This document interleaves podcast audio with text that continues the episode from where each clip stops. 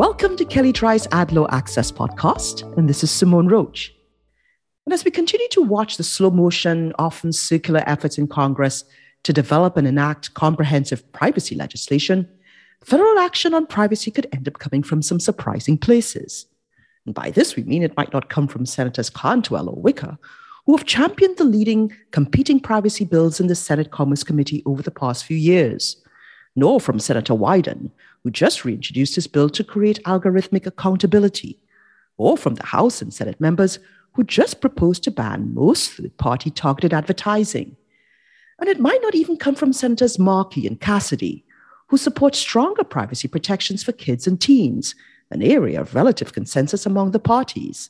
Instead, while privacy watchers have their eyes on all of the expected places, the action might come from somewhere else antitrust bills. Notably, two bipartisan Senate antitrust bills, both already marked up in committee, contain privacy provisions applicable to the tech platforms and virtually the entire app marketplace. The first bill, the American Innovation and Online Choice Act, is designed to prevent dominant tech platforms from giving preference to their own products and services.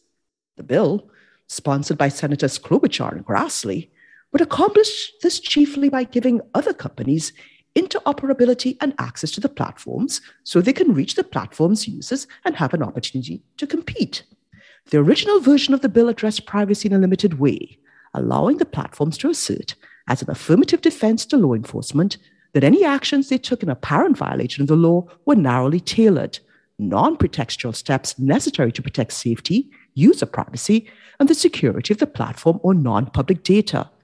But after critics of the bill argued that more privacy protections were needed, the committee approved an amendment clarifying that the bill does not require the platforms to interoperate or share data with anyone on a federal government list. One, prohibiting them from engaging in US economic transactions, or two, identifying them as a risk to national security, intelligence, or law enforcement risk. Further, does not prohibit the platforms from obtaining users' consent before sharing non public, personally identifiable data with other entities, and does not prevent the platforms from offering full end to end encryption for products that allow communication between users. The proposed law would be enforced by the FTC, DOJ, and the state attorneys general. The second bill, the Open Markets Act, is designed to increase competition by requiring the largest app stores, Apple and Google, to provide greater access to other app stores and third party apps, and to reduce the controls and fees Apple and Google impose on these entities. And as before, the original version of the bill contained minimal privacy protections, so the sponsors here, Senators Blumenthal, Blackburn, and Klobuchar, offered a privacy amendment during the markup. The amendment makes clear the bill would not prevent platforms from imposing narrowly tailored and non pretextual actions necessary to achieve user privacy, security, or digital safety, which are defined to include the following. Allowing a user to opt in and providing information about risk prior to enabling installation of third party apps or app stores, removing malicious or fraudulent apps or app stores from users' devices, providing an end user with the technical means to verify the authenticity and origin of third party apps or app stores, and providing an end user with the option to limit the collection and sharing of data with third party apps or app stores.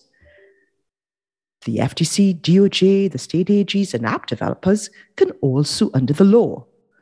Whether these bills will be enacted and in what form remains uncertain particularly given some concerns that have been expressed by more tech friendly Democrats.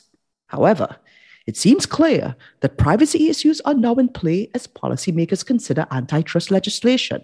And further, it's notable that two antitrust bills with privacy provisions in them have made it through committee markup with strong bipartisan support, while copious privacy bills are, well, still being discussed. In short, the next action Congress takes on privacy could very well occur within the context of antitrust legislation. Republican privacy action post midterms. Another possibility is that the Republicans, if they win the Senate, House, or both in the midterms, could take control of the privacy debate and pass legislation. Until a few years ago, Democrats have generally been the drivers on federal privacy legislation, with Republicans arguing that it would stifle innovation and hurt the US economy. However, the state's enactment of privacy laws, as well as pressure from the EU and the GDPR, have changed the dynamic considerably. Republicans in the constituencies now badly want a federal privacy law to create a national standard with some level of state preemption, prevent or strictly limit private rights of action, show up our position internationally, and protect our critical infrastructure. A recent letter from Senate and House Republican committee leaders to President Biden makes this perfectly clear. And so does the widespread and growing support for federal privacy legislation among industry members. And so, as we proceed through 2022 towards congressional elections, stakeholders on all sides of the debate should keep in mind that if the current Democratic majority doesn't pass a federal privacy law, a potential Republican majority just might, potentially drawing support from moderate Democrats seeking a solution on this critically important but unresolved issue. Perhaps the Wicker Bill, with broad preemption and no private right of action, could emerge triumphant after all. And for those that support middle grounds on these issues, maybe now is the time to get serious about finding compromise. And of course, we'll continue to monitor developments in this space and post updates as they occur. And if you'd like more information on what you've heard on this topic, please contact either Jessica Rich or Maggie Crosby. Also, please see our Advertising and Privacy Law Resource Center available at kelleydrye.com.